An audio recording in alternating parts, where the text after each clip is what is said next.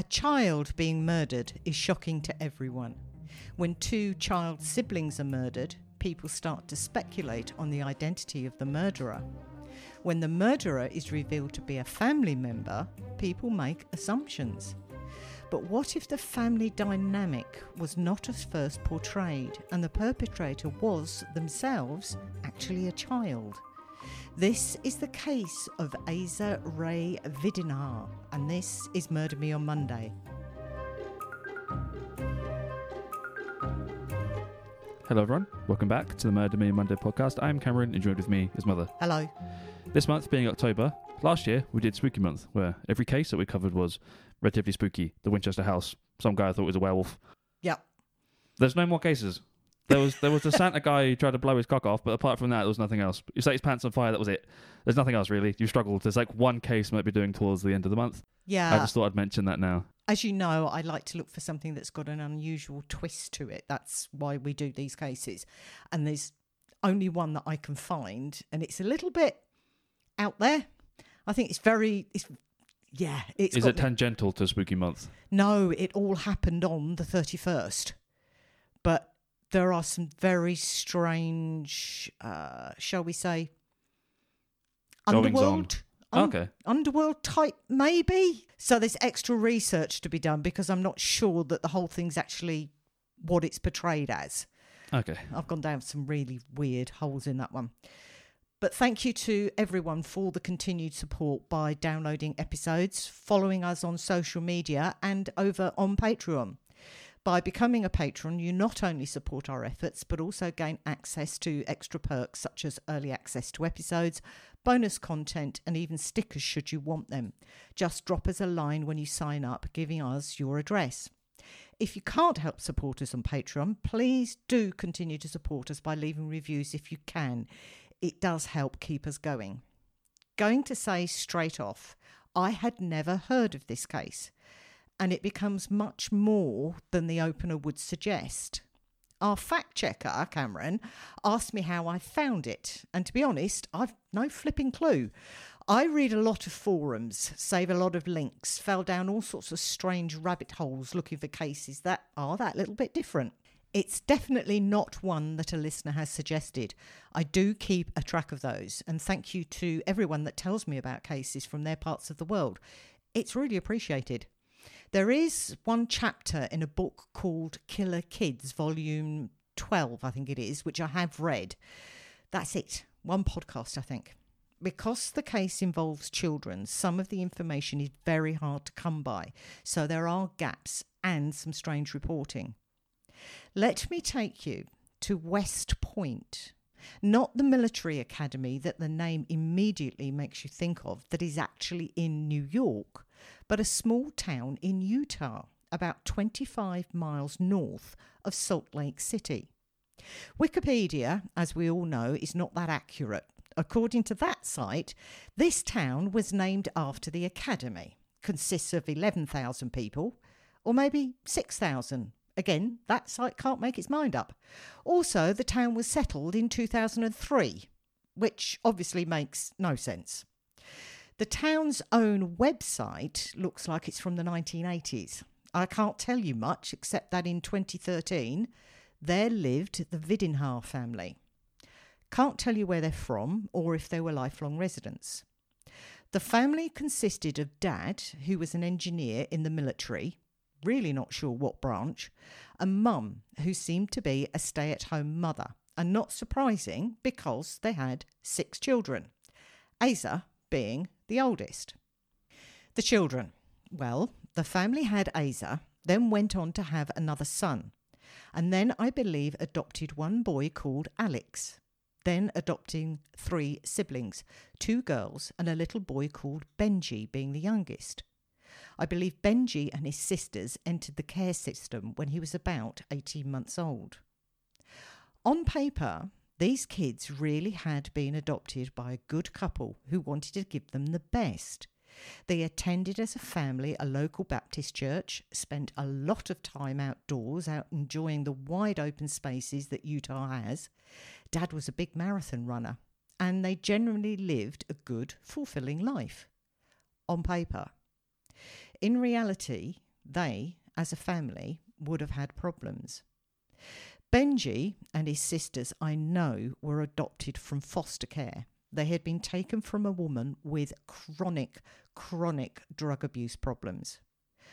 We know what damage drug taking can cause a fetus in utero, and Benji seems to have had some mild learning difficulties. And Alex, the older child who was also adopted, is said to have also had the same problems. But nothing is known about his adoptional background except that he was adopted at birth. The children went to a local school, yet Mum is said to have also homeschooled them. What that meant, were they out of school at different times in odd chunks, or if they went part time, or if she took them out of classes she disapproved of? No idea. It's really odd phrasing with the reporting on that. Have they mentioned any permanent residency for the family? Because the dad being in the military could have moved, which could explain the homeschooling. If they spend XYZ stationed here and then sometimes stationed there, there might not be schooling local, so she could have homeschooled them. Really good point. Really good point. Honestly, the amount of reading I did around this case is actually quite difficult because it's children. There's no mention of that. Otherwise, it would seem weird just to intermittently take a child out to homeschool them. Yeah, it was odd. The youngest girls were dancers. Lots of little girls love to dance. And so, in the late afternoon of the 23rd of May 2013, the girls had a dance recital. Dad is off on active duty in Alabama. And mum decided to leave the boys together and take the girls out around 4:45 p.m., putting Aza in charge. He was 15. Not unreasonable for a few hours, is it? Mum gets home with the girls around 8 pm and walks in and finds little Benji, aged four, dead in the living room in a pool of blood. She calls 911. No sign of Aza or Alex, and she immediately thinks they've been kidnapped, which is logical on the surface, isn't it?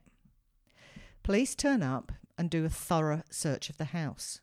Definitely no Aza but they do find the body of Alex, aged 10, in the basement living area, similarly deceased.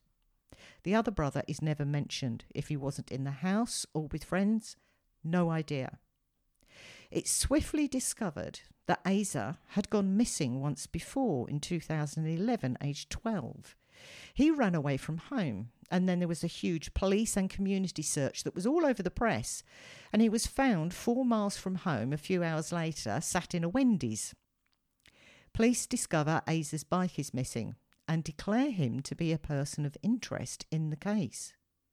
Around 11:30 p.m. that same night, Aza was found just walking along a street in a place called Layton, about 9 miles from home, and taken to a local hospital to be evaluated for minor injuries he had. What those injuries were has also not been clarified, but from pictures at the time, they appear to be scrapes on his arms, and there is speculation about wounds on his hands. Have you seen or heard about We Need to Talk About Kevin? I've heard about it. I'd never watched it. The premise alone gave me the heebie-jeebies. Which is good for a movie if it's giving you that kind of feeling. It's working as a movie. Yeah. You're immersed into it at least. And it's really weird that it was Ezra Miller and this guy's called Aza and Ezra Miller turned out to be a little bit of a weirdo in Hawaii himself. I'm just saying. But it's given those kind of vibes. A 15 year old that's harmed a younger sibling that goes on to do potentially more. I know in the movie, I think he turned out to be a school shooter in the end, I think. I think he blinded or partially blinded the younger sibling. That would fit completely and utterly dovetails with this. And we've just revealed the whole episode, but never mind. Shall we crack Well- on? There's like one person we're talking about. He's obviously done it. It's just the rest of the case is talking about it. This bit is rather disconcerting, and I don't have an answer for this because the fact checker asked me why this happened. The bodies of those little boys laid in that house until 8:20 the next morning when they were taken to the morgue. Why they were left there all night, I do not know. How big's the town?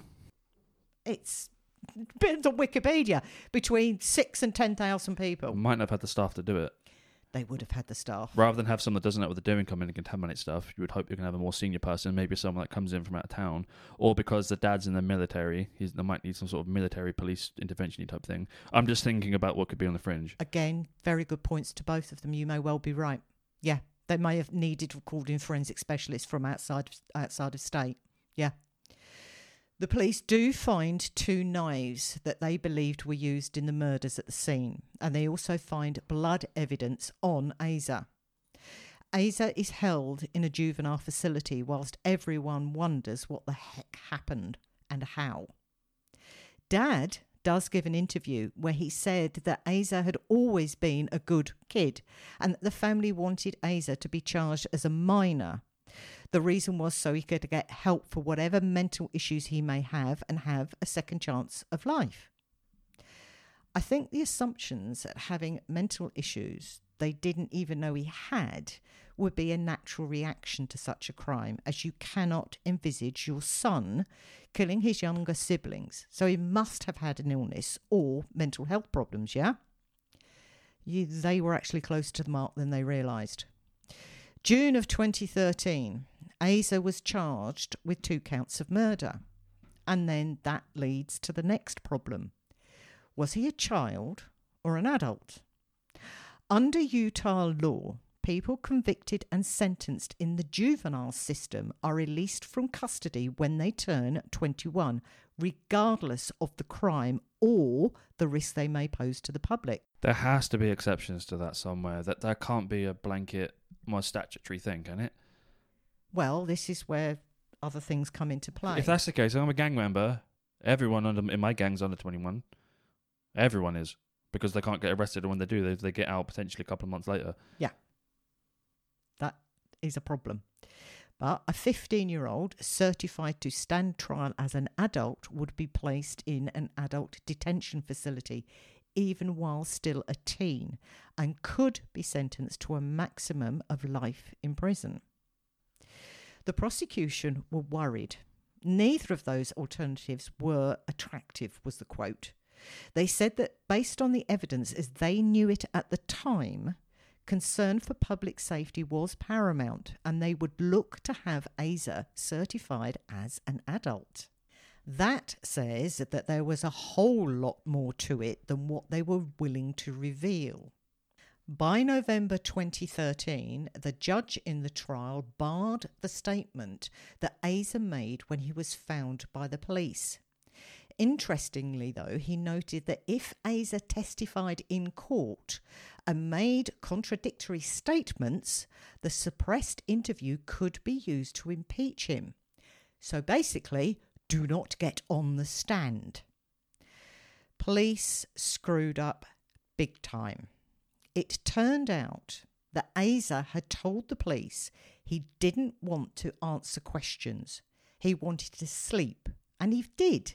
Yet they woke him up twice and then continued to harass him until he did make a statement. It's not just one police officer, there were multiple detectives there. Would the argument be that it's under coercion? He wouldn't have been represented, even if his Miranda rights had been read to him. Read to him. They broke so many rules there doing that. I can't even begin. So the judge kind of gave the prosecution a you can kind of have it, but only if he contradicts himself on the stand. So the hint was no matter what you do to the defence, do not let him get on the stand.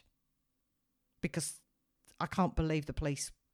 Well, I can actually, but that's a whole other argument. June of 2014. The defence wants the case closed to the public. The press obviously wanted it open.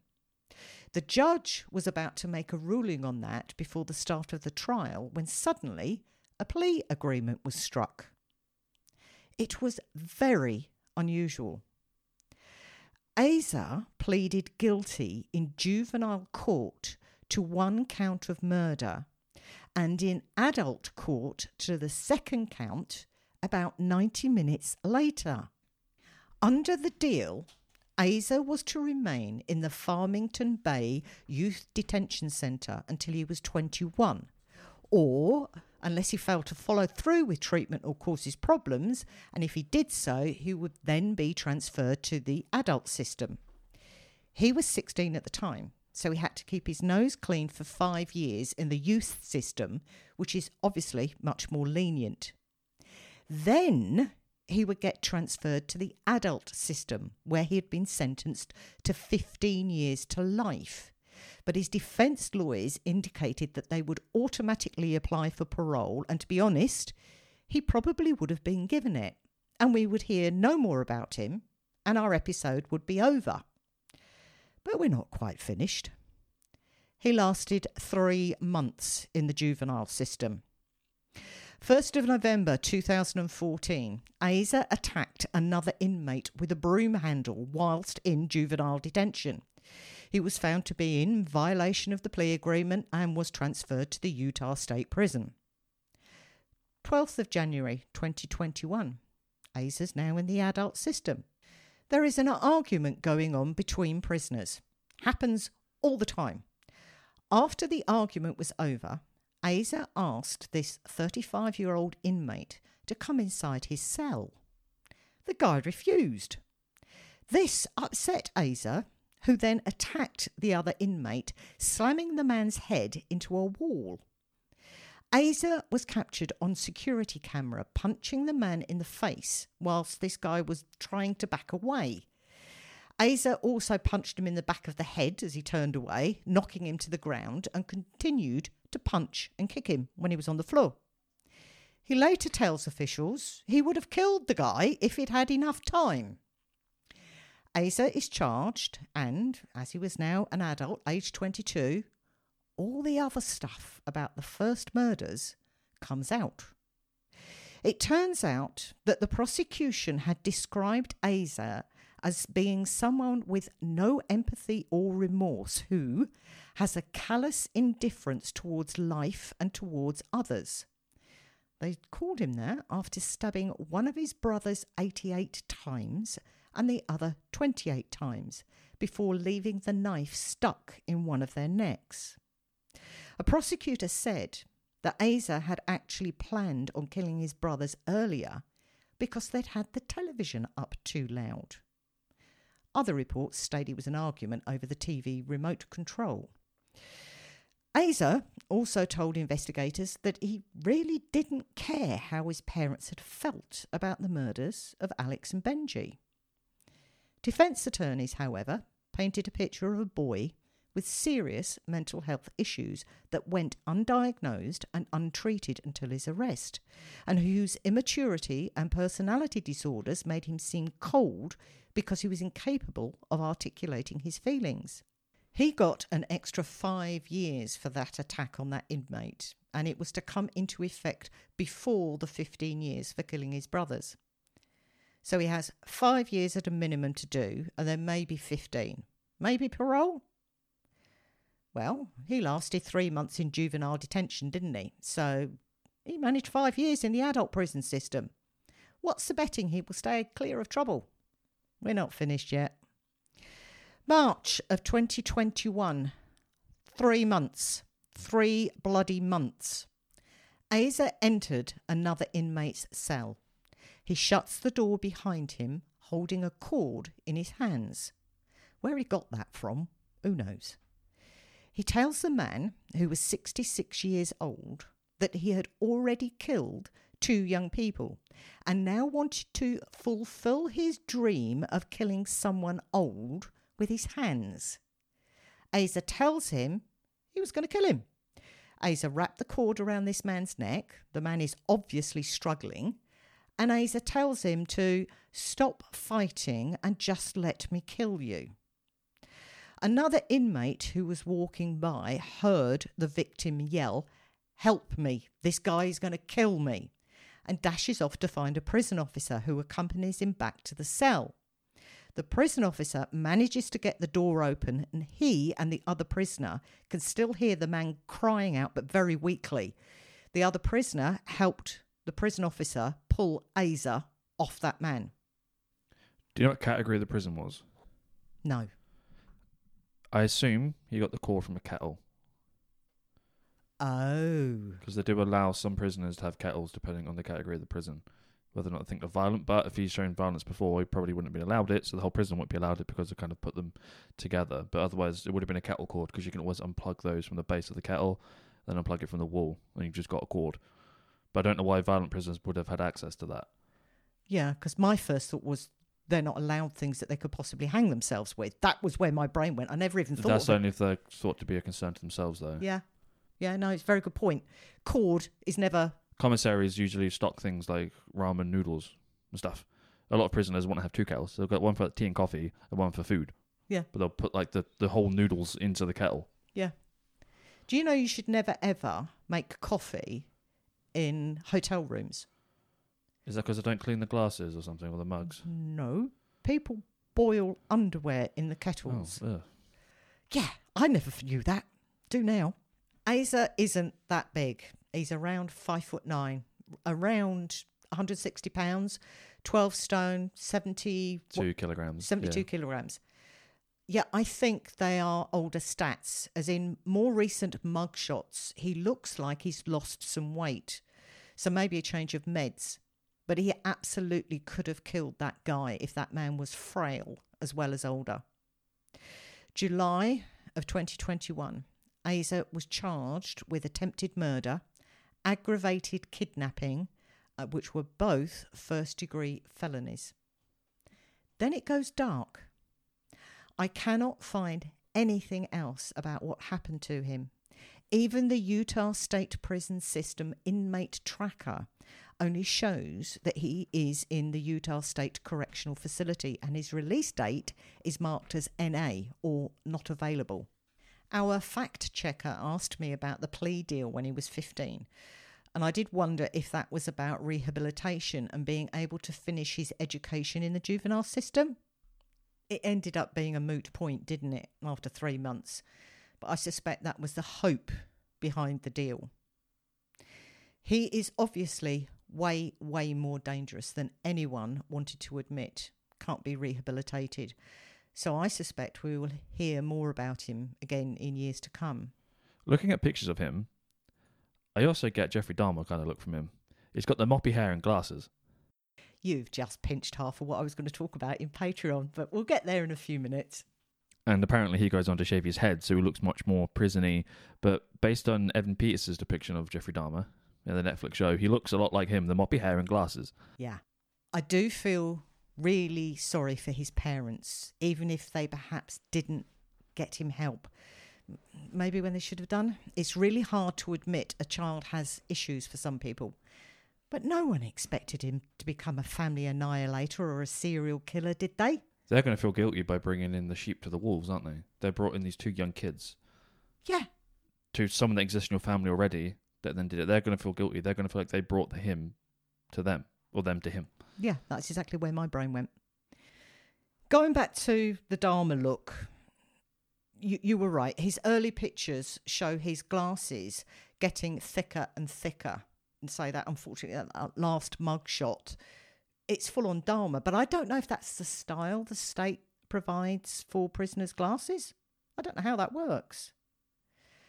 When he got that deal to go into the youth system and then onto the adult one, it was known that Aza was on medication. What it was, or what it was for, wasn't revealed. But the judge wanted to make sure Aza understood what he was agreeing to with that deal and asked him if that medication impeded his ability to understand the plea deal. His response? Kind of helps it, actually, told the judge. Does make you wonder what he was on. It could be along the lines of SSRIs increasing suicide rates because it gives people motivation and energy to actually do it. So, because of the meds that he was on, it could have made him feel numb to stuff more. If it suppresses the other stuff that he's got wrong with him, but it also makes him sort of more numb to emotion, that's why it could make it easier. But his problem in the beginning was always that he couldn't relate to emotions. That's why he didn't care about what his parents were going through. The fact he was 15 and exploded in the rage that he did, killing the kids, was well, teenagers have rages. I do wonder if he'd been planning it for a long time. Where was that older brother? Why wasn't he at home? Would he have been a target? I actually doubt that. Could he be a psychopath? I think that's probably a given, isn't it? We know that they don't like to diagnose children with that, but from the age of 12 or so, they can usually tell if someone is going to develop it. Researchers estimate about 1% of the adult population may meet the criteria for psychopathy. Psychopathy is more common among males than females, but it's not strictly a male disorder. As adults, people with psychopathy may be diagnosed with an antisocial personality disorder. Antisocial personality disorder is a personality based diagnosis. Psychopathy is more of a behaviour based condition. Some studies suggest that children with callous and unemotional traits may be hardwired a little differently. Their brains react differently to fear, sadness, and negative stimuli. They also have difficulty recognizing other people's emotions. That's Aza all over. When Aza ran away, all the reporting says that the family turned to faith based help, like church counselling. That's not going to help. Dad's in the military. I assumed that there were mental health provisions for family of military members. But if none of them is aware that anything's going on,